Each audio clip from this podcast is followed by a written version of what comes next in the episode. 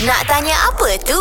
Pagi ni kita bercerita tentang hak penjagaan anak selepas perceraian. Siapa mm-hmm. yang lebih layak? Dan tadi Anas saya tanya tentang uh, permohonan bapak. Bapak kalau macam bapak nak jaga Nak anak jaga ni kan. anak. Tapi sebelum tu, kita nak tanya juga Puan. Kalau uh, apakah terma yang ada dalam hak penjagaan anak-anak ni? Okey, alright, alright, alright. Ini kita tak tahu lagi. Okey. Jadi apabila seorang tu um, nak mendapatkan perintah hak jagaan anak, Okey. biasanya dalam perintah tu kena ada terma apa kan? Ha, itu yang orang tak, tak orang-orang yang tak tahulah orang awam ni kan. Okey. Terma yang sepatutnya ada pertamanya uh, siapa yang dapat hak jagaan penuh lah uh, sama ada uh, bapa ke ibu ke ataupun hak jagaan bersama maksudnya ibu dan bapa pun dapat kemudian kena ada terma hak lawatan dan bermalam uh, Oh. kena ada giliran lah pihak-pihak tu Okey. bapa dapat bila mak dapat bila Boleh pilih ke? Uh, kebiasaannya mahkamah akan buat sistem penggiliran lah Hmm. iaitu minggu pertama setiap bulan contoh kepada bapa Hmm. kemudian uh, minggu kedua kepada ibu Okey. Ah, minggu ketiga dia gilir gilir gilir, gilir macam tu. Sebab dua-dua berhak. Sebab dua seorang tu ayah, seorang Betul. mak kan. Mm, mm, mm. Ah,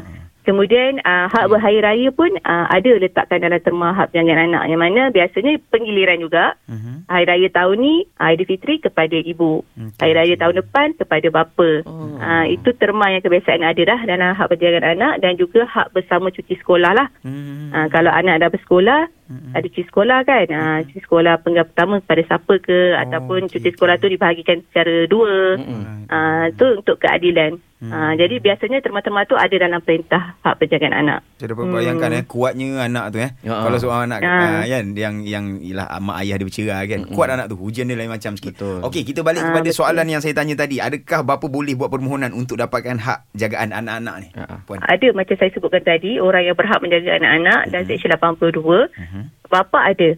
Mhm. Ah, jadi bapa boleh mohon untuk dapatkan hak jagaan anak-anak mengikut Seksyen 85 lah. Yang mana hak jagaan anak-anak ni kalau hak hadinah ni bagi seorang kanak-kanak setelah tamat kanak-kanak itu mencapai umur 7 tahun jika kanak-kanak itu lelaki. Lelaki okey. Okey. Ah, umur 9 tahun jika kanak-kanak itu perempuan. Okey, Ah, macam tu.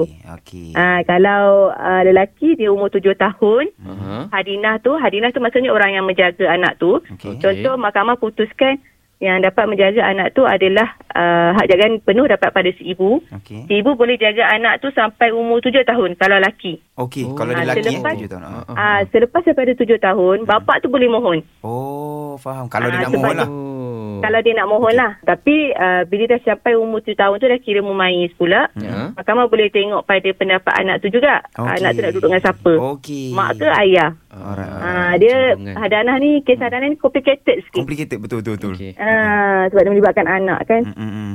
Tapi tapi sebagai seorang ayah kan kalau katalah dia dia memohon untuk menjaga anak dia ni. Dia dia boleh hilang kelayakan tak dan apa penyebab hilang kelayakan itu untuk jaga anak? Seorang bapa tu boleh hilang kelayakan bila dia pertamanya berkelakuan buruk secara keterlaluan dan terbuka. Mhm. Akbar. Yang kedua, jika dia murtad. Allah. Yang ketiga, jika dia mencuaikan atau menganiaya kanak-kanak itu.